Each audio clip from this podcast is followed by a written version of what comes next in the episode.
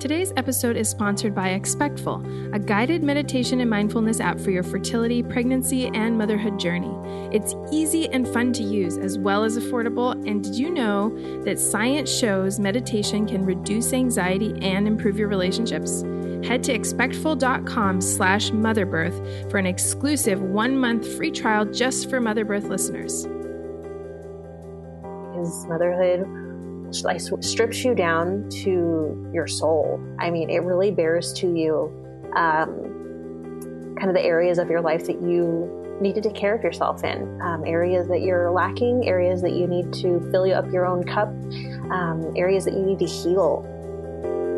We believe that not just babies are born, mothers are born too. We're your hosts, Lara, a labor and delivery nurse and aspiring midwife, and Melissa, a mother and doula. Welcome to Mother Birth, a space for thought provoking and inspirational conversations about birth and the deep exploration of what it means to become a mother. Hi, everybody. It's Laura Melissa here, and we're excited today to have Yuki McGregor on the podcast. Um, Yuki reminds me of some of the stories we shared before of women who were just inspired and then had um, just a burst of creativity and really created what is now a very thriving community for other women to be inspired in their motherhood journey. So, Yuki, tell us a little bit more about um, your story and kind of what you're up to in the birth world. Yeah, thank you so much for that intro. I mean, it's really exciting to be here and connect with other people who are interested in birth as much as I am because it's unless you're in the birth world, it's rare. yeah. so I, man, my story, how I got started. Um, I honestly, I got started well before I was pregnant. Um, it just, there was a seed planted by a really good friend of mine, and she was like, Hey, you should watch this documentary on Netflix. And it was The Business of Being Born, which is like well known for people in the birth world, um, kind of getting started. I feel like it's like the mm-hmm. initiation. You watch that documentary. And yeah. so that planted the seed of it, it just opened my eyes up to what birth would look like because I was, that was, uh, maybe four years ago. And so at that point, um, I had just finished college. I wasn't anywhere close to thinking about kids. And so I didn't talk to anybody about it. I mean, what was there to talk about if I'm not planning on it, you know? Mm-hmm. And so that documentary really opened my eyes to like what birth is like from the hospital side.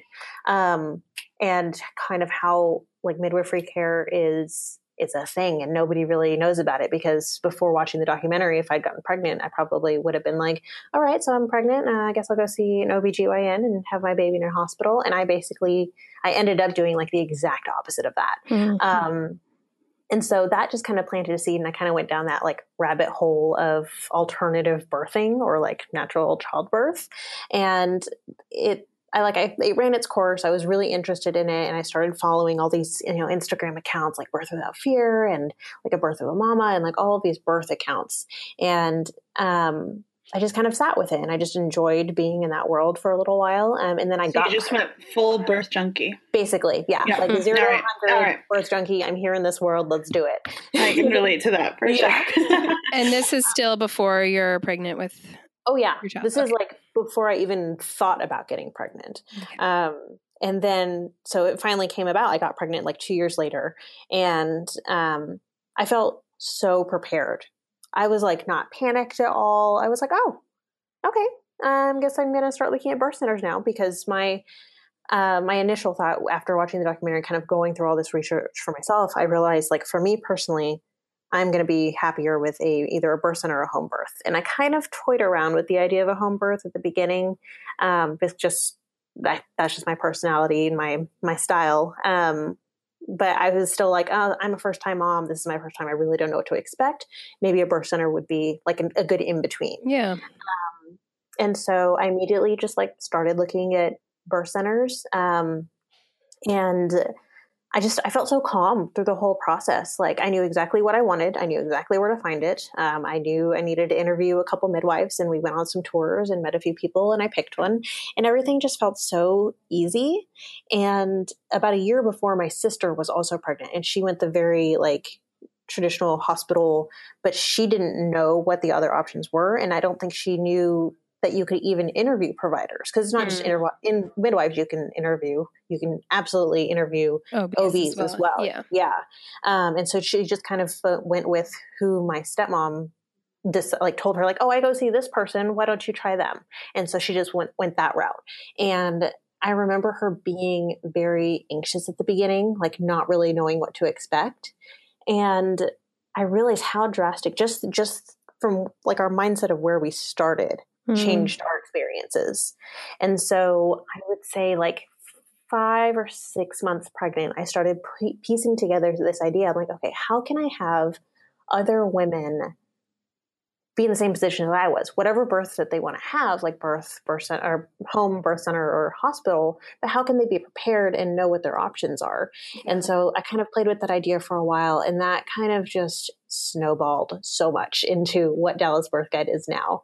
Um, I remember so vividly, like eight months pregnant, because like you can't sleep when you're pregnant, and so I'm up at like you like might as well o'clock. be creating shit. exactly, yeah. I'm up at like one o'clock in the morning, like typing out this like massive amounts of content. I'm like, I can't sleep anyways. Like whatever, I'll just write stuff out. And I don't think I had like I didn't have like a clear vision yet of like what exactly I wanted it to look like. I just knew I had to get this information out there, like had to let women know what's going on, um, because it just makes such a big difference on your whole pregnancy journey and therefore like your entire motherhood journey too. Mm. Um, because like your your mentality in that is just it's so important to carry through the entire way um and then just like little by little it grew it actually first started out like me being the birth guide like i was going to be the face of it and i would work one-on-one with women and then i was like okay well i want to i want to do more i want to I want to grow this bigger and do more.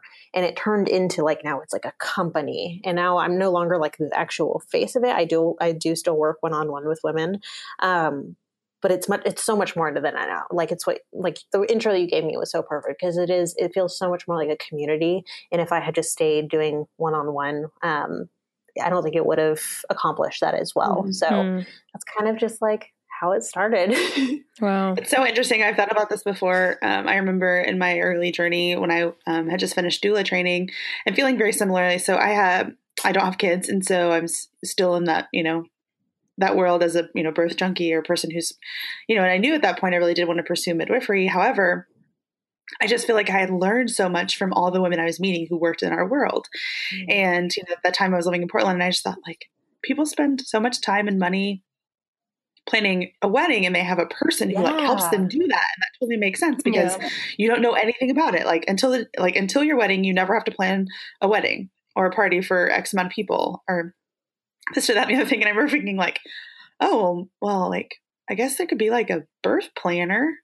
And yeah. I was like, well, you know, and just like, and then I was like, I don't know if that's too niche. I don't know if like, you know, I guess you're, you know, in most circumstances, your doula ends up taking on that role with you as well. Right, but like, how yeah. do you find the doula? And so exactly. I can only imagine, especially in just the variety of communities there are in the States, you know, abroad, that it, that information is either easily accessible or not as easily accessible. Mm-hmm. But, you know, most people I know who start planning their birth do it from like you said from word of mouth so yeah what a great resource to build for your community that it's something that you know you can literally just put if you put Dallas birth in you you guys come up which is great yeah exactly and I love what you said about like most of the time doulas do take over that role of like the nitty gritty of the birth plans and I mm-hmm. love that because that's not I'm not trying to fill that doula role role at all but it's exactly what you said is how do some people find a doula or don't even know what a doula is.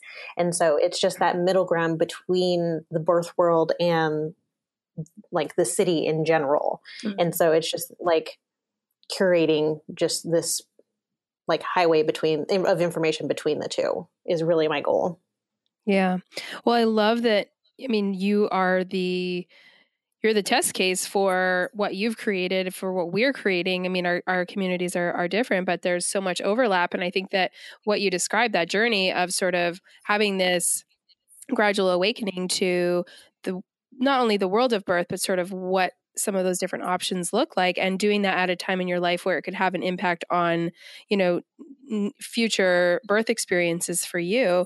I mean it really shows that that for you to like get pregnant and start assessing your choices and making choices about, you know, the environment that you wanted to give birth in and you know what kind of care you wanted to receive and all of these things and to feel so calm and so confident in that is like a definitely a testament to the fact that this kind of community and and this kind of like um, exposure to these ideas and this it, it works. That's why we tell these stories. That's why we have this podcast. That's why you you know have the you know the birth guide services that you have like we believe that women can feel that way that they don't mm-hmm. have to just mm-hmm. be overwhelmed and terrified and completely disconnected from you know our our sense of intuition or confidence about the process you know yeah for sure i mean like I mentioned a little bit earlier, I mean, if you start your pregnancy journey off as far as like trying to conceive, if your mindset going forward is knowing your options, whether it's specifically for birth or trying to conceive, even fertility stuff I talk about. Um, and we have a great fertility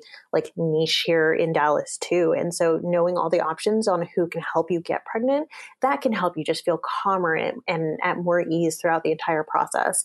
And that just carries over into motherhood where, I mean, motherhood is crazy, y'all. Like, it's insane. So as much calm as you can get into that, um, and I think just starting from pregnancy is just it makes it easier going into motherhood that way. And if we can do that for other women, it just helps us grow as individuals and as mothers and as a community so much more. Yep, absolutely. So tell us about your birth. You have this, you know, you're having this empowering confident experience of pregnancy you're like moving towards the you know the end zone as we might call it. Um, how did the rest of your pregnancy go? What did your birth look like? So i had chosen a birth center because i kind of wanted that kind of in between because i wasn't totally 100% confident in having a home birth just because again first time mom don't really know what to expect. I mean people yeah. can tell you what the sensations are going to be like but you just you don't know. Um, and so chose a birth center and all the appointments were really good. I was so, I mean, I extremely blessed that I had such a smooth pregnancy. Like I had very minimal morning sickness. I never threw up. Um, my kind of like aches and pains were pretty minimal. And I totally attribute that to um, kind of in my day job, I work in a chiropractor's office. Mm-hmm. And so I got taken care of so well. And um, I had some heartburn in the end, but overall, just like super smooth ride. Like it was, it was really, really great. I really enjoyed being pregnant. I really feel like my confident went my confidence went up so much when I got pregnant because I just felt like this like powerful like womanly person. It was mm-hmm. so great. Um, and so I was seeing a midwife at a birth center, and about halfway through, I think it was maybe six months, um, I was talking with her, and I was like, you know what? Can we just can we just switch this up? Can I just have her at home? Mm-hmm.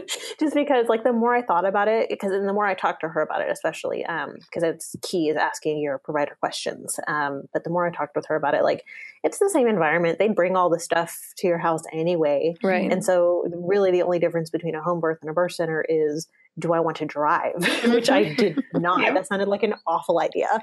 And so I was like, yeah, let's just, let's have her at home. So all the visits were um, still the same after that, except for like the like the 37 week i think. So she came to my house and kind of checked out my house and just made sure she knew where stuff was um, made sure i had all my supplies because you do need to buy some things um, because birth can be messy. Mm-hmm. so um, we bought all that stuff but i went um, i went past 40 40 what is it the due date? Um, i was like 41 five or something like this. I was getting really close to 42 weeks. And so we started talking about in like not induction necessarily, but maybe like a sweeping of the membranes or things that I could do to kind of speed things up. So I was doing lots of walking, um, lots of squatting, lots of like nipple stimulation, doing all the things to get this baby out of me because I was super ready. And um, I think it was like a Wednesday. Wednesday, I had my prenatal appointment that morning, and I had lost like a good piece of my mucus plug the night before. And so I had texted her and I let her know what's happening. And mucus plugs are funny and they can grow back. And so it's not really an indication of like labor. Yeah. It's like a starfish. it just grows new. It's, it's not as definitive yeah. as you want it to be. exactly. So like at first you get excited because it's like, oh, I lost my mucus, mucus plug. It must be, it must be yeah. time. And it's like, mm, I mean, we'll keep an eye on it. yep. And so um, let her know I went to my appointment on that Wednesday and we just kind of like made sure I was okay. I was feeling good still. Um, I had been kind of having really light contractions that day. Um, and so by that evening, I had texted her again. I was like, "Hey, so I think I think this might be the start of something. Um, labor is kind of like it's slowly, very, very slowly progressing. It wasn't a drastic, huge change, but I'm like if you've ever been pregnant and had a baby, you know, like there are some contractions that are like, eh, was that a contraction? Mm-hmm. Was that gas? Was it like a muscle twinge? But then you have a contraction, you're like, oh, oh, this is real. Mm-hmm. this is it for real. Um, and so that that just kind of lasted forever. I mean, all day Wednesday through the night. I could I did not sleep at all Wednesday night because I just I couldn't get comfortable. Mm-hmm. Um, the and the contractions weren't that intense. It was just the spacing between them. I just couldn't get a break. Yeah. And so by Thursday morning, it was like 5 a.m. And I text, I had not slept. I had texted my chiropractor and I was like, so I knew I was supposed to come in this morning. Um, I've been in labor and I haven't actually slept. So should I still come in? And she was like, yes, get your, get your butt in here. um, and so my chiropractor for anybody who in Dallas listening, Dr. Jamie Wustinger is a freaking rock star. Um, she's also been on my podcast too. So you guys can go listen to that. Um, but she was adjusting me. I had a couple of contractions in the office and she kind of like doulas me through it. Um, and that is the one thing I did not have. I am like a, such an advocate for doulas and I did not have one. Um, mainly because I don't know, I just, I didn't really know. Mm-hmm. Um, I was still kind of in the beginning of like getting all this information, and so and you like, and you I'm, probably felt like you'd chosen both an environment and a birth team that would yeah. sort of fulfill that role to some extent. Yeah, exactly. And I'm I'm a pretty introverted person, so I was like, I want to limit as as, as like a few people in my house as possible. I I basically barricaded my house. Like the only people allowed inside were my husband, my midwife, her birth assistant, and my best friend. Like everybody else, no other family members were allowed to come inside my house. Yeah. I made sure everybody knew that. Um, and I think that's I think that's just personal preference, honestly. Absolutely. Like it, if you want, you know, a party going on in your living room while you're having a baby, do it. That's awesome. Um, but I'm a very like I got very primal, which we'll get to that. But I just wanted my space. I wanted quiet. Um, and so came in Thursday morning, had a bunch of contractions here, and the the drive to the chiropractor's office. I knew I made the right choice because the drive to the chiropractor's office was horrible. Mm-hmm. Um, I got back Thursday and just did lots of walking, lots of moving around. I ate as much as I could. Um, and it just it lasted forever and so by friday night i was texting my midwife and i was like okay i'm exhausted i don't know what to do like nothing is really progressing i'm freaking exhausted she's like okay have a glass of wine or like even like a baby Tylenol or something like that. And so I finally took like a baby Tylenol and I got like five hours of sleep and it was amazing. I woke up so refreshed and like just I felt so like a thousand times better mm. and I just had energy to like continue going. Um, so I got up around seven and the contractions were still about the same. They weren't super intense yet. Um, so my midwife was telling me okay, why don't you try and go for a walk? Try go around neighborhood one more time. Let me let me know how you're doing. Um, I got to my mailbox and I couldn't get back. Mm. Just by the time I went, it was like ten o'clock. Um, stepped out, went to my mailbox, and I was like, "Oh no, we have to go back inside. I can't, I cannot take another step mm. into this street." Um, and so that's when I knew, like, it picked up really fast from seven to ten. It just like just crazy intense um, contractions happened. So uh, my husband started to fill up a birth tub. We had the birth tub in the living room, um, so he started filling that up, and um, I don't know this from here. It starts to get a little blurry because you get into that like labor oh, for sure. mindset, and you like don't really know what's going on around you. So like from here, it gets a little bit blurry. I spent a lot of time on the toilet, like all of my time was on the toilet because a like it, the toilet bowl just hit those pressure points on my hips so well. Mm. Um, that I just it's the only place I could get comfortable. But then also you kind of feel like you're going to have to poop at the same time. And so I thought, well, I might as well just stay here just in case that happens. Yeah. so I labored on the toilet for a while while the tub was filling up. And then if I, I, my contractions finally got to the point I walked out there and I was like, dude, I have to get in this tub. Like, can we speed this up? Like the the water hose was not filling it up fast enough so my poor husband he started filling up pots and pots of water on our stove so that he could fill the tub up faster. And so i'm in like a half filled tub um, trying to labor and mm-hmm. he is running back and forth from the kitchen trying to put more hot water in while the while the hose is still filling it up and i i realize now like looking back i'm like you know i probably was okay without a doula because i kind of i just didn't want to be mm-hmm. touched so my husband tried to like rub my back and like do some hip things i was like get it away from me like do not touch me um, I really just needed him from the contractions because I needed something to pull on. And so anytime I had a contraction, I just called him from the kitchen or wherever he was, and I would just pull down on him as hard as I could. Um, and he also, this is the best part, I think, of the whole birth. So I'm like laboring like crazy in the tub and calling him for contractions. And he has, I didn't notice this, but he put Gilmore Girls on the TV in the living room because he thought I might like something to watch. like I'm just like chilling in the bathtub, like, and I have a little bit of downtime. So why not watch some Gilmore Girls? And I'm in, like, I'm in labor land. I have no idea what's going on. And I just thought that was the most hilarious thing to me. And so, um, a little while later, he is finally like, okay, should we call the midwife? Because he, he, the whole time, like, he was the one who was more oh, anxious oh, yeah. than I was about having this baby, and so he was like, "We do we need to call? We need to call the midwife. Like, are you are you sure?" And I kept saying like, "No, no, no, it's fine." Like, especially like the Wednesday, Thursday, the first two days, I'm like, "It's fine. This is nothing." Like, it's totally cool. Um, and I think I was almost denying it to myself. So like, especially when the uh, contractions were really intense, especially in the tub, um, he was like, okay, I need, I think we need to call them in. I was like, no, no, no, it's fine. Cause I think I was really trying to convince myself I'm not having this baby. Cause I'm like, no, no, it's totally fine. It's not happening. It's not happening. And so he finally calls her like of his own accord and he has kind of walked her through what we've been doing. And so she hears me have a mm-hmm. contraction in the background while she's, while he's on the phone with me. And, he, she, and she's like, oh, I'll be, I'm on my way. I'll be right there. Mm. And because uh, there's like a certain noise that pregnant women make when they're laboring where it's yeah. like, okay, this is about to happen. And uh, so she gets there about 12 o'clock and I get out of the tub. Oh, I missed a part that I also think is great. During this whole like laboring like fog that I was in, I somehow ended up underneath my dining room table and my husband had brought all of how this happened. He had brought all of the pillows from around the house and shoved them under the dining room table for me because that's where I ended up. And I was just like in this cave of like pillows. Wow. and I look back on that, I'm like, that was just like really like super primal of me. Like I just wanted to find like a dark cave to crawl into. And do you recall wanting that or even like setting it up or is it just like wow that happened? Yeah the setup absolutely did not happen. My husband did all that. I just kind of found myself under the dining room table and so he just started i, I think i asked him for one pillow just to kind of like prop my mm. elbows up and he just brought me the whole house.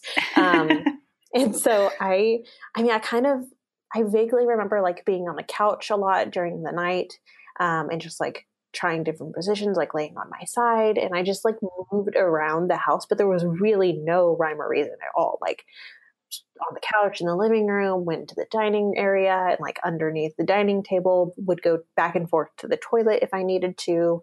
Like it was just it was really random and just all over the place. So at one mm-hmm. point, I ended up under the dining room table with all every single pillow in the house. and um, That's awesome. Yeah. So my my midwife gets there about twelve, and so I get out of the tub. Um, because I'm like, okay, she's on her way. I like, I need to get out of this. I need to get out of the water because I know she'll want to check me. And so I'm on the toilet waiting, and she comes in and she's kind of standing at the doorway and she's kind of looking at me, just kind of like seeing where I'm at. And she's like, you know, you're you're kind of hard to gauge where you are right now because you seem really calm. and I'm like, there's no calmness happening inside of me, I promise you. and uh, so she was like, okay, so do you want, um, should we, let's go to the bedroom or where do you want to lay down so that I can check and see how far you are if you want to do that. Um, and I'll point out also this the the vaginal exam that she gave me while I was in labor was the only exam only vaginal exam I had throughout my whole pregnancy. Um, hmm just because eh, why? There's a number. It's gonna it's gonna mess with my head knowing what number i'm at. Um, and even not getting checked messed with me. Uh, so she got to the bedroom and she is starting to check me. And the entire time she's checking me i'm like oh my god i'm only at like five centimeters. This is gonna take yeah. like another week. This is gonna be horrible. I'm not even like halfway through it. And right. so she asked me did your water break? And i'm like i don't think so because my I didn't notice the water breaking, but it turns out it did while I was in the tub. I just didn't notice it. Hmm. it. although looking back, it was really interesting because while I was laboring in the tub, I did notice like a drastic difference in the type of contraction I was having. So the entire time mm. I was laboring, it was a lot of like pushing in towards the center. And then all of a sudden, which I'm assuming when my is when my water broke, and I just didn't have like the presence of mind to think of it as that. Um, there was a big change from in to down. Mm. So my whole body, like with all its might, was pushing down, and I had no like I was just like, well, it's just another contraction. it's Just it's different now. Um, yeah. And she was like, well, I feel hair and she's like an inch from being here. And i just like burst into tears because more so for like the relief of like oh my god it's almost she's almost here. It's almost done.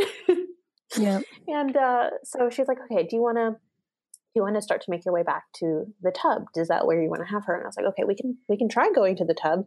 And so i start walking and i have a contraction um, at the at the foot of my bed. And i, and I kind of just like drop to the floor. And i'm like no we're having her here. I can't make it to the tub guys. Just we're having it right here. And get some towels. Yeah. so like got all like the pads and the towels and my poor midwife, like she had set up near the tub because assuming that's where I was going to be. And so she had to go get all her stuff and bring it into the back bedroom. And um, I stayed there for, it's probably another like hour and a half. And at that point, my best friend kind of like flew in because I had messaged her and I was like, hey, having a baby. Um, also, look you, there has to be an episode somewhere where you just record like families' responses to people letting them know that you're having a baby. I've thought about that before. it's amazing. So my best okay, I'm gonna tell this one just because like the the story is hilarious. My I had texted her and she was at her office and she had kind of been knowing I was in labor, but I texted her I was like, okay, you need to get here now because she's coming like it's happening i didn't really tell anybody while i was laboring i just i was like okay as soon as my midwife gets here and can check me i'll start letting everybody know and that they can like head over because like who wants to wait for two days you know mm-hmm. while right. you're labor you don't know how long it's going to take and so um I text my friend and she freaks out at the office. She's in like a very corporate office space. And so she had a 32 ounce green smoothie that she just like knocked onto the floor and just green smoothie is dripping all over her desk, all onto the floor, and she just sprints out of the office and she passes. Just leaves it. Yeah, just leaves it. She she passes the custodian on the way, and she's just like, "I'm I'm so sorry. There's there's green smoothie everywhere. I I'm I, I'll make it up to you. I'm so sorry. I have to go." my friend's having a baby. Yeah, my friend's having a baby. I have to leave. And so she flies into my house, like enters the room, and the first thing she tells me is, I spilt a green smoothie all over my floor to make it here in time. And I just like bust out laughing because I think like she was such a good presence to have for me in like that last like two hours, like the really intense pushing part because she she brought a lot of like humor there and I was getting really serious. Like I was taking this very seriously. Like again, super primal, like mama bear, like let's have this, let's have this baby. And so she came in there with the green smoothie story, and I was like, I really, I really needed this. Like this lightness um, and like laughter in the room was a huge help for me. Hmm. And so um, I realized, like, my midwife was like, okay, Annie, like, you can start pushing because she's almost here. You can start pushing anytime you want. And I realized, like, that's that's really the biggest thing. It's like your body's going to have this baby whether you want it to or not. Um, I think that's what I noticed most with those contractions the difference between the contractions going in versus down. My body is mm-hmm. having this baby. I have absolutely no choice in this. So I can either work with that or I can fight against it. And fighting against it is going to be a hell of a lot harder than working with it. And yeah. so um, I push for about, like actively pushing for about an hour and a half, two hours, somewhere in there. Um, and she so like most i feel like most birth stories like okay the head comes out and you kind of like breathe for a little bit with the shoulders still in and you kind of like wiggle the sh- shoulders out. My kid was so ready to get here like she shot out. I mean mm. there was no break in between. Um like i felt her crowning and my midwife was like okay her head's coming out like like try not to push as hard like really breathe. And i was like no i can't. Sorry. I, I have no control over what's happening with my body right now. And she just flew out. And so mm um, I picked her up off the floor and kind of leaned back. And um, at that point, uh, my two cats, one who was sleeping in the co-sleeper and one was inside of my dresser drawers. As soon as I had the baby, they decided to jump out and scare my midwife half to death. Um, and that was like the initiation of my daughter Elena being born as two cats jumping out. Your your birth needs to be like they need to make a movie of your birth that I is know. like it's like a comedy about home birth or about you know what I mean? Like yeah. I can just see the scene with the green smoothie and the cats and like they would turn it into like you're a cat lady and there's 800 cats, of course. But yeah, of course. But it would be really good. Well, it's actually really funny know, there's like, because, um, like I said, I, I don't have kids yet, and I always joke that if I could choose my way to have birth and how it would happen is I would do it like a cat behind a dryer by myself.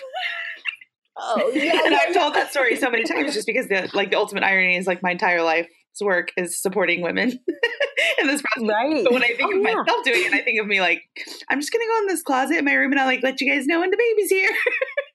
Oh my god, I so resonate with that. Okay, I this is awful of me, but I so played with the idea of like I just wouldn't tell anybody I had the baby until like two days totally. later. I really nothing wrong with that. Nothing wrong with that. I really played with that idea because I was just like, oh man, I really just don't want like a lot of people at my house all at once. It seems like insane and crazy. And again, I am a super homebody introvert. Like I want to be that cat behind the dryer, and I just made that possible as like much as I could for myself. just use the, like, you just use the lint for like you know the to keep the baby warm. Yeah, you don't need sure. towels. There's yeah, just, there's exactly. this old lint. Yeah, that's all you need. Um, but it's a, it's so funny exactly what you said. Like I am all about like supporting women and like especially especially in birth. But for myself, I'm like I don't need anybody. I'm fine. It's good. mm-hmm. Laura knows she doesn't dare go behind that dryer or yeah, into that I mean, closet without I, me. Yeah, I mean, I don't think that's actually what's going to happen, but like, I even remember that in, in, my doula training, I think we did some kind of exercise of visualization. And I'm like, well, when I'm like visualize myself having a baby, I just picture myself being alone. And I was like the only person who said that. Everyone else was like, there will be an army of powerful women like supporting me. And I was like, I'm thinking maybe I'll just like call everybody later. but that's because that's the primary way I actually deal with like things that are really hard and stressful as I yeah, sure. take it on by myself. And then, then once once I feel oh, like yeah. I have it all managed, then I'll share it with people. So it's interesting um, that you kind of had some of those tendencies, even though you weren't alone. Yeah, yeah, I mean, I, I super resonate with that because that's how I deal with things too. It's just like you super, you really like internalize it, and then you can come afterwards with like the revelation. Um, so yeah. I'm still like for anybody listening, I'm still all for if you want to have a party in your living room mm-hmm. and invite everybody that you know to like celebrate the birth of this baby, do you. But for those of you out there who are introverts and homebodies and you want to be a cat behind a dryer, do that too. Whatever mm-hmm. works for you. yep. Absolutely. So you push for like hour and a half, two hours. Mm-hmm. She comes flying out. Um, your your best friend is there. Your midwife's there. Your husband's there. Did you say there was a birth photographer as well? No. So birth photography, I oh my god, I am so in love with birth, birth photographers. Um, they are magical beings at births, and so I a lot of what I post for Dallas Birth Guide is the work of DFW birth photographers. Mm. Um, but I didn't have one, and I hadn't gotten to that part yet where I knew it was a thing mm-hmm. when I was like planning this whole this whole journey. And so looking back, I'm it's like it's it's bittersweet because I'm like I really I wish I had these images because again there's some parts that are like fuzzy for me um, because of like the labor haze, but I at the same time I'm like you know what I that was just it would have been one more person in in my room that I probably would have been thinking about and not being yeah. present in the birth. Even though yeah. birth, birth photographers are amazing at being like a fly on the wall and being like just very silent and just in the room with you and not really in your space. Mm-hmm. Um, but I knowing my brain, I I would have been like, do you do you need some do you need some water? Or how are you doing with my birth? Is it okay for you? Yeah. Okay. Yeah. yeah. Do I do I need to move? Do I am I am I okay here? Like my yeah. brain would have gone crazy. And so um, looking back, I I do really wish I had some image. My be- my best friend was great. She did take some images of um, right after Elena was born um, when she was on my chest, and of course I had tons of pictures of her when everybody came in from the patio because that's kind of where they had. Because again, I was like nobody in the house, but you guys can stay on the in the backyard or something. and so I guess it's Texas, in. so it's warm. Yeah, exactly. And we have like a sunroom in the back, and so everybody was just kind of hanging out there. And that's so, that's actually also hilarious. This is going to be a comedy. I, I, think it really needs to happen. It's, yeah, it's really funny, and I it's when I look back on it, I'm like, there's a lot of really funny moments, but I know that in my head, while I was laboring, I was so serious, like mm. just super stoic, primal. And so I couldn't really like comprehend the comedy. But when I tell this story every time, I'm like, oh man, this is great. There was Gilmore Girls going on, green smoothie accidents happened. My mom abandoned her groceries at the grocery store. Um, it was it's really it's a hilarious story and i love sharing it yeah it's awesome so yeah but yeah the only people who were in the house with me husband um, my best friend midwife and birth assistant mm-hmm.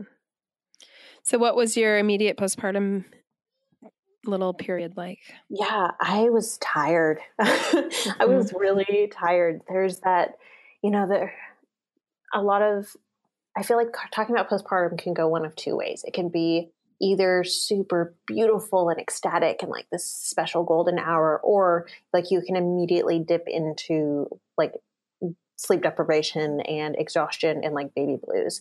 And I I was kind of somewhere in between. I feel like I was just a little bit numb initially, and this is my like emotionally is how I was. Like I I was responding fine. Um, I had I had a little bit of a hemorrhage, but she kind of she's like we it kind of uh, handled itself on its own without the help of pitocin, but she had it ready. Um, and I think I like I was just tired, really more so than anything, because it was like a three day labor, um, and I was just exhausted. And so now that she was here, I was like, okay, can can I rest now? Mm-hmm. and so I I didn't have that like super crazy joy. I was so happy she was here for sure. Um, but I didn't have that like immediate crazy like like oxytocin filled joy that I feel like some moms do can have. Mm-hmm. Um, I was more on the other end of like like baby blues and just like very neutral about everything. Like, and I think a lot of that had to do with just how tired I was. Yeah. Um, because like the more I got rest, the better I felt, and uh, so it was just and I had lost a little bit of blood, so I just really needed to like get my strength up and take care of me also because so many times like postpartum can shift the attention from mom to baby, and so mm. if I hadn't taken care of myself, and my my friend, my best friend, and my mom and my grandma were huge, huge helpers to me that first week, especially. Um, they would they made all my meals and make sure I was fed, and they would they would watch the baby while I took a nap. Like they were great. Mm-hmm. Um, and so I was able to kind of like regain my strength and rest a little bit. Um, and I did when my milk finally came in, like three days later. Um, I did get a little bit of like mast, mast, mast oh, I can never know how to mastitis. say this. Mastitis. and so I, like my mom was great. She would take her for like a few hours while I like massaged it out. I would nurse on the other, like I would nurse a lot. Um, and she would just bring her into nurse and then take her away right away just so I could get rest. Mm. And so that was really i think critical for me to to kind of like heal myself and put more attention on myself than my baby. Mm-hmm. um, and i think that helped my mindset a lot because i was just i was exhausted. It was great. I mean looking back on it i mean i had a really good postpartum experience overall. I think i was just really exhausted and baby blues are are super real. Um, i ended it like oh man, there's so many things about postpartum I even want to talk about. Um, so at, at, about three months, three or four months postpartum, I I think I'm very lucky that I am able to identify postpartum depression in myself because I have been talking about this with women so much, mm-hmm. and I kind of knew what these like thoughts could be, and so I started noticing these qualities in myself, and I'm like, okay, uh, we're gonna we're gonna catch this early. I'm gonna go get some help. So I went to counseling for I think about two months, after, two or three months. Um, and it made it made a huge difference. Just like talking to somebody is huge. Um, I think this is very appropriate that we're recording this on the maternal mental, mental health, week, week mm-hmm. also. Yeah, and so, um, and it like looking back, I'm like, I know it doesn't make me a bad mom to have these like to have these thoughts and to to want to be a little selfish and take care of myself. It doesn't make me a bad mom, but it's not talked about yeah. that immediately after having a baby, it's not suddenly like a joy filled experience for all moms. I was extremely happy that she was here and I love her with all my heart, but I was exhausted and like your hormones are just are, are just crazy. Like they fluctuate so much in those first couple days after having a baby and so you don't really know where they're going to land. Um, and postpartum postpartum depression or anxiety or psychosis any of that can crop up days hours weeks months, months years. yeah, totally. After, yeah a baby. And so, um, again, mine was like three or four months postpartum. And I'm, again, thankful that I knew the signs of it and I was able to t- go and talk to somebody because um, I think that made a huge difference as yeah. well. Um, and then going back to having like a support team because like we talk you know you plan your wedding day with a wedding planner you plan your birth with you know a birth planner or a doula or your midwife or, or your ob whoever that is no one plans for postpartum and it's another like really big aspect of your motherhood journey that you need to take mm-hmm. care of mm-hmm. yourself in and make sure you have support in. Um, my best friend and my mom and my grandma were the three people who like just took care of me so well, and my husband also. But you know, he's doing dad stuff, and um, it's just it's very different when it's especially like a like a mother figure or a grandmother figure in your life yeah. who's taking care of you. It's extremely healing. Yeah. Um, at least for me, as like at least for me personally, like I feel like it healed a huge part of the relationship between me and my mom, hmm. and I'm just so grateful for that. Yeah, I think there's so many people that you know that isn't a reality for, or they feel like that isn't a reality for them, mm-hmm. and it's so true that that intergenerational care that is like th- this is like the bedrock of of like society. I mean, we've all, you know, until the last however many generations, like this is how women came into their womanhood, into their motherhood. This is how like we would have learned what we needed to know about birth and about, you know, motherhood and mm-hmm. about taking care of our children and all these things we would have learned from our mothers and our grandmothers and our, you know, our aunts and our older sisters, whatever else. And so that deficit that we have now or that so many people have is is really it's really like disabling and disconnecting and i think that a lot of people feel like you know i don't have the kind of relationship with my mother or my grandmother that would facilitate that and yet it's really interesting like you just described like how that experience and sharing that experience can actually be healing for your relationship even if they you know maybe they don't do it perfectly maybe maybe it's not like the the greatest possible um, level of support that you might hope for in that situation but even just like allowing allowing that to to kind of come to fruition on on any level is is really really powerful. Yeah. Oh i totally agree. Um because it is like passing down this knowledge from generation to generation of how we've birthed is so important. Um when I started telling people, my family that I wanted to have a home birth, you know, the, most of the reaction was, why? Mm-hmm. why do you want to do that? And within your family, especially because, you know, outside, outside people, friends, acquaintances, strangers can ask you like, why do you want to do birth this way or a certain way? And you can, that's more, I feel like more easily to brush off because you don't, they don't know you. Um, for, for it to come from your family is a little bit different reaction. Um, but my grandma was so great. So my my grandma is Japanese, and so she, my mom was telling her that I wanted to have a home birth. My mom was, my mom was supportive of it, but she also was like anxious and worried because she had certain experiences in her birth that she thought that I might have also. Um, and so she was just she was worried, and so she was telling my grandma she wants to have her baby at home, and my grandma was like, "Oh, like the old days. That's good." and I was like, that's yeah. I was like, yep, that's exactly right. Like, and it just comes full circle. Um, there's this thing going around on Instagram, like the last week or so, um, of how amazing our bodies are. And so as we carry our, if it's a daughter, this specifically, um, if you're carrying a daughter, she's already carrying the eggs of your grandchildren. Right.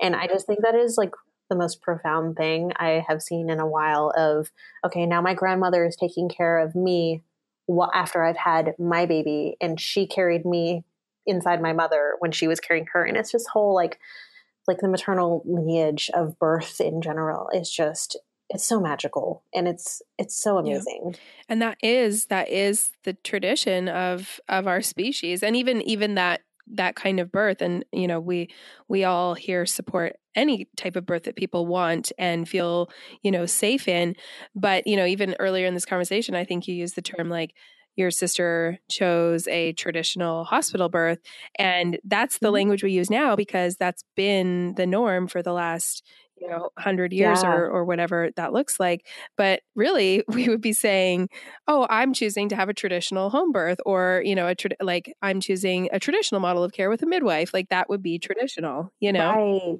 yeah yeah well and like i I like I feel like some people get very caught up in like, well, this is traditional and this is traditional. And like, yes, there is an aspect of um, keeping the tradition of how you might want to birth, but why we we just call it yeah. home birth. Like I'm like I'm having a home birth. I'm having a hospital birth. It's just we we don't. I don't think that we need to add this like traditional or totally. conventional or modern whateverness to it. It's just like this is how you're yeah. birthing, and it just let's let's it's all accept birth. that it's birth. However you guys decide to do it, however it occurs, it is birth, and it is beautiful, beautiful and powerful, and it makes you a mother. No matter how you do it, you end up yeah. being a parent. We talk about that with the language around like natural birth as well on the show and in, in our community because you know, what's the alternative to natural birth? Like unnatural birth. And I think that that just sets women right. up for a feeling of failure and a feeling of disconnection from from themselves, from their intuition, from, you know, their community. Um, and and that's the last thing we want. Like we want women to be able to make the choices that are right for them, both in terms of what they want to experience, but then also, you know, what choices they have to make in the moment to, you know, to ensure the safety of them and their child. And the last thing we need is this language that's making people feel like they fell on one side of the fence or another. Oh, for sure.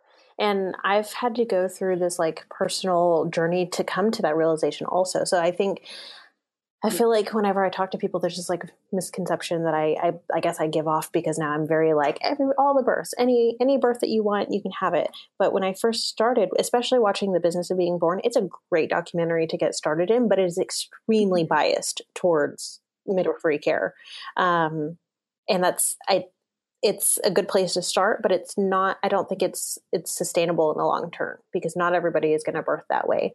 And when I first started this whole Dallas birth guide journey in general, I was very. I started off very of the mindset like nobody should have a hospital birth, and I've had to grow for myself and interact with other mothers and talk with so many other people to open up my mind more about all of the types of birth and to really to be really able to support other women in however they want to birth um, and so i think that i mean that's just me being super transparent of like i didn't start mm. out this way i that was not my whole like my my life preferences was not everybody give birth um, because for a while it was very like everybody should have a home birth or a birth center birth because i i thought that was the way to do it and it was very much like putting my ego aside so that i can hold space for mm-hmm. women and for families and how and support them how they want to be supported and if if if we can do that as a community to raise families up and to raise women up and parents up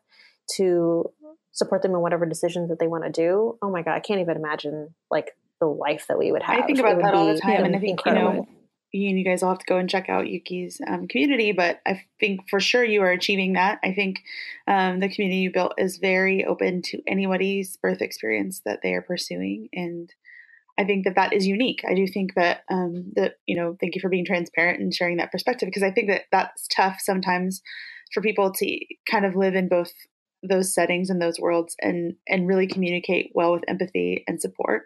Um, because, like you said, it's it's people do have their bias, and some people's it's personal bias from experience, some some of it's informed bias.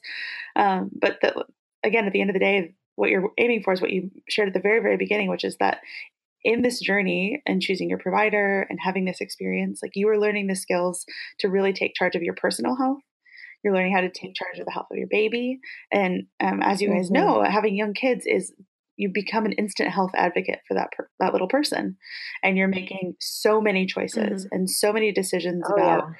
whatever it may be what, from like the very very beginning whether or not you want to get you know so and so medications or what your pediatrician is like or how they treat this or how they treat that and i think it's just so empower, empowering for women to go through that when it's their own body and their own experience because then they kind of have those skills like you said you should yeah. interview multiple providers for yourself. You should interview multiple providers for your kid and you should really look and see what's around you because there are a lot of resources no matter where you live. Even if your options are small so you know if you live in a smaller community you might not have 300 pediatricians to choose from. You might have three but you can interview all three and kind of feel how they make how do they make yeah. you feel how well did they yeah. listen to you you know you know how how much time did they give you out of their day you know there's so many things that i think are so important when you are making decisions for yourself and for your family and like you were saying it's kind of like putting your yeah. ego aside and really saying like what's really important here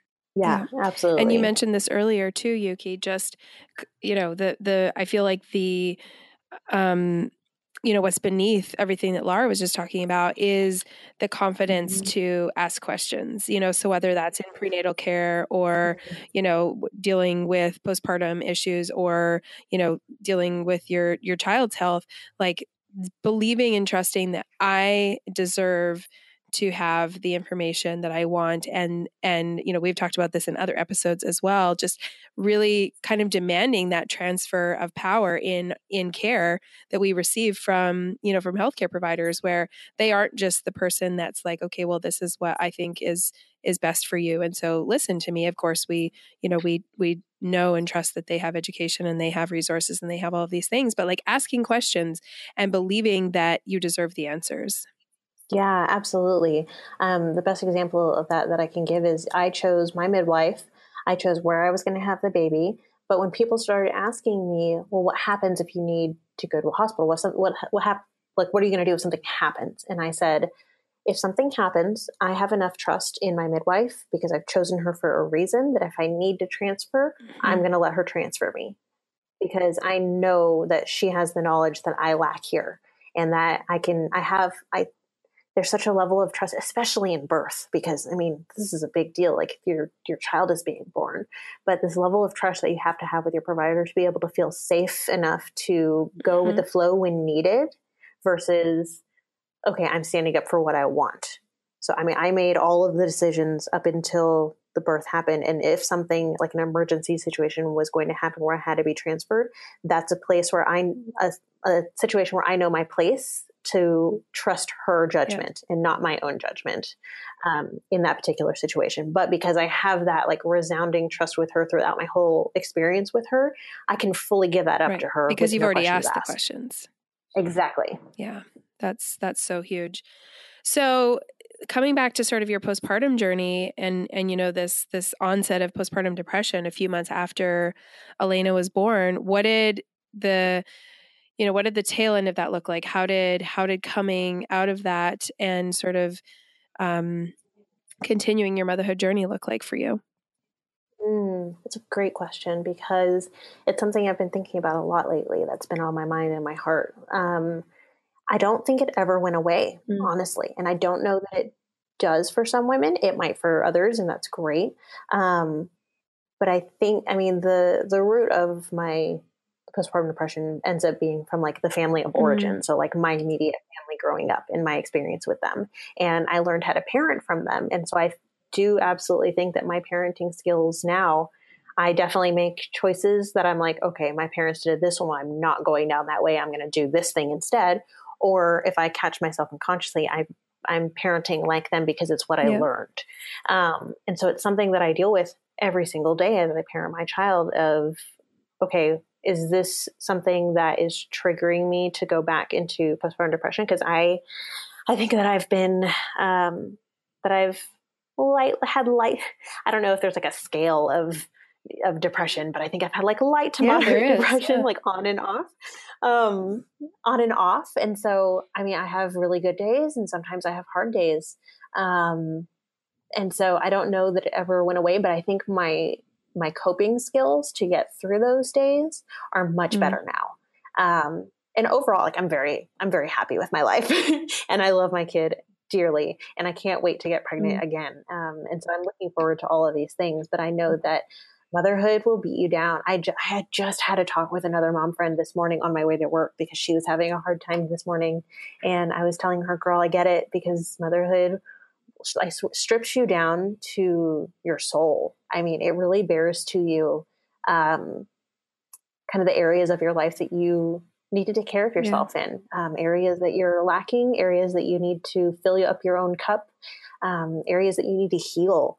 And motherhood is just is it's it's great at doing that. It's great at showing you all of these dark little crevices that you've um, pushed off mm-hmm. to the mm-hmm. side or or pushed deep down because now you're mothering another person. And those um, wounds are so yeah, those wounds light. are coming up. They are absolutely yeah, it's crazy. And and you're absolutely right that yeah. you know whether whether a person's personal experience of of you know postpartum depression specifically whether or not that is something that um carries on throughout time like motherhood changes you everything changes permanently forever like on a on a you know on a biological level on an emotional level on a relational level like you don't ever go back to how it was before and so you mm-hmm. you have to confront that stuff inside of you now for the rest of your life it, you don't there's no off switch now you know it's yeah. oh yeah so it's it is the work is is forever Mm, it is.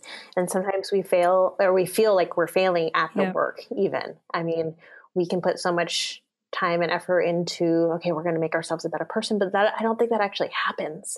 Um, there's no like end goal into like, I am this like amazing person now. Like, I just, it's an everyday mm. thing. Um, and so the question of, you know, how me coming out of the, the postpartum depression and how I'm going forward with, with motherhood and, and all that like mm-hmm. it's it's it's just going um it's continuing I, yeah um just going with the flow of it kind of day by day as much as i can um i don't think i can confidently say that i don't think that the depression rules me mm-hmm. anymore um whereas it did before i got the counseling i think that's that was the biggest piece so like i actively sought out help for it and it gave me a lot of skills and it gave me an opportunity to talk about these areas of my life that needed that needed to and still need healing in mm. some cases. Um, and so I I have things that I can like actively work on. Um, but sometimes you still feel like you know, you don't, you know, your life's a mess. The kid's screaming. She's taking her diaper off and she shit on the floor this morning.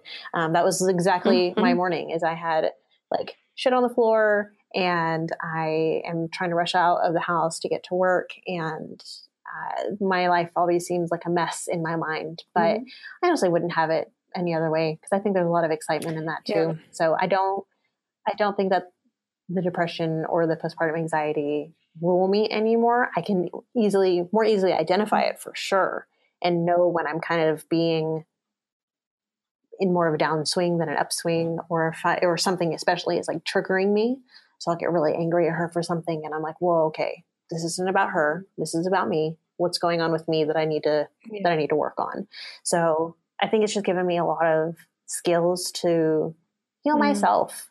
And like mother, I think that that's the greatest gift besides my child that motherhood has given me is just the opportunity and the skills and mm. the light to to work on myself and do a lot of healing for yeah. myself.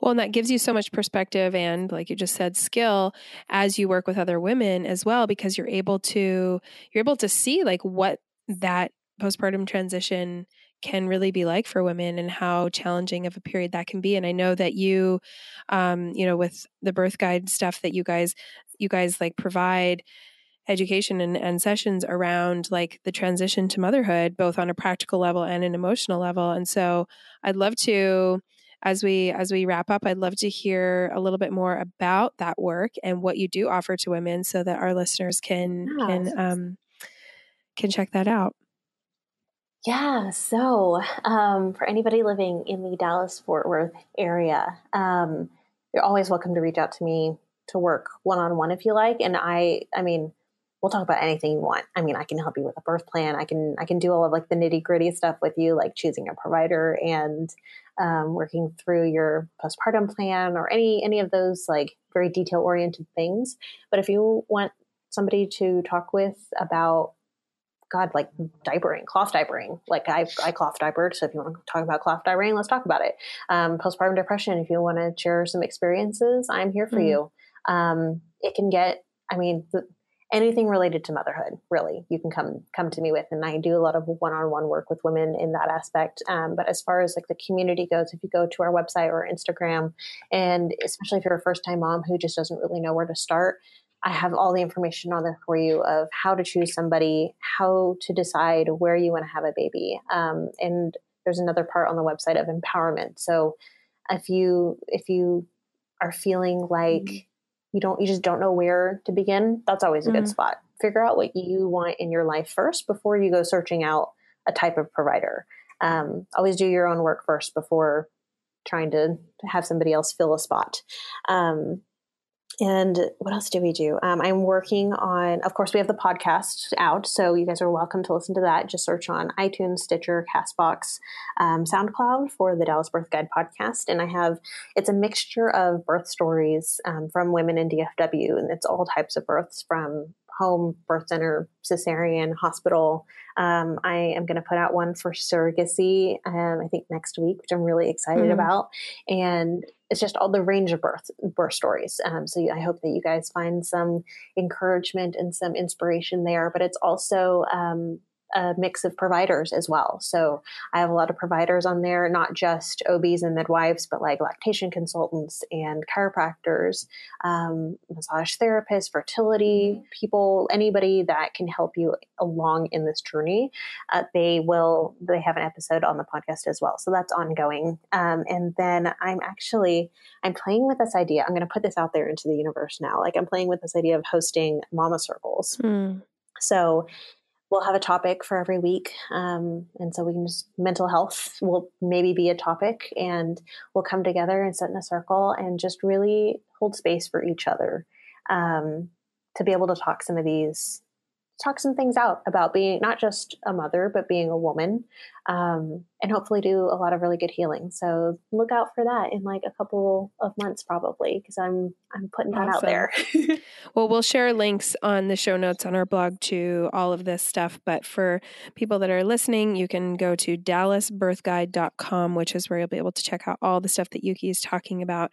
Yuki, is there anything that you would love to just share with our audience as you as you um, you know reflect on your own motherhood journey and and your experiences is there anything you would love to share with our listeners yeah so first off i have two things actually one is i eventually i'm working on opening up other cities birth guides so not just dallas nice. birth guide but it'll be like like LA birth guide and like Miami birth guide, you know, all the birth guides. So if you guys want, if you're in a city where you don't feel like you have a resource where you could just go to and find everything you need, let me know and I will bring it to you. Um, and then, secondly, going through this whole motherhood journey, remember that it is a pendulum.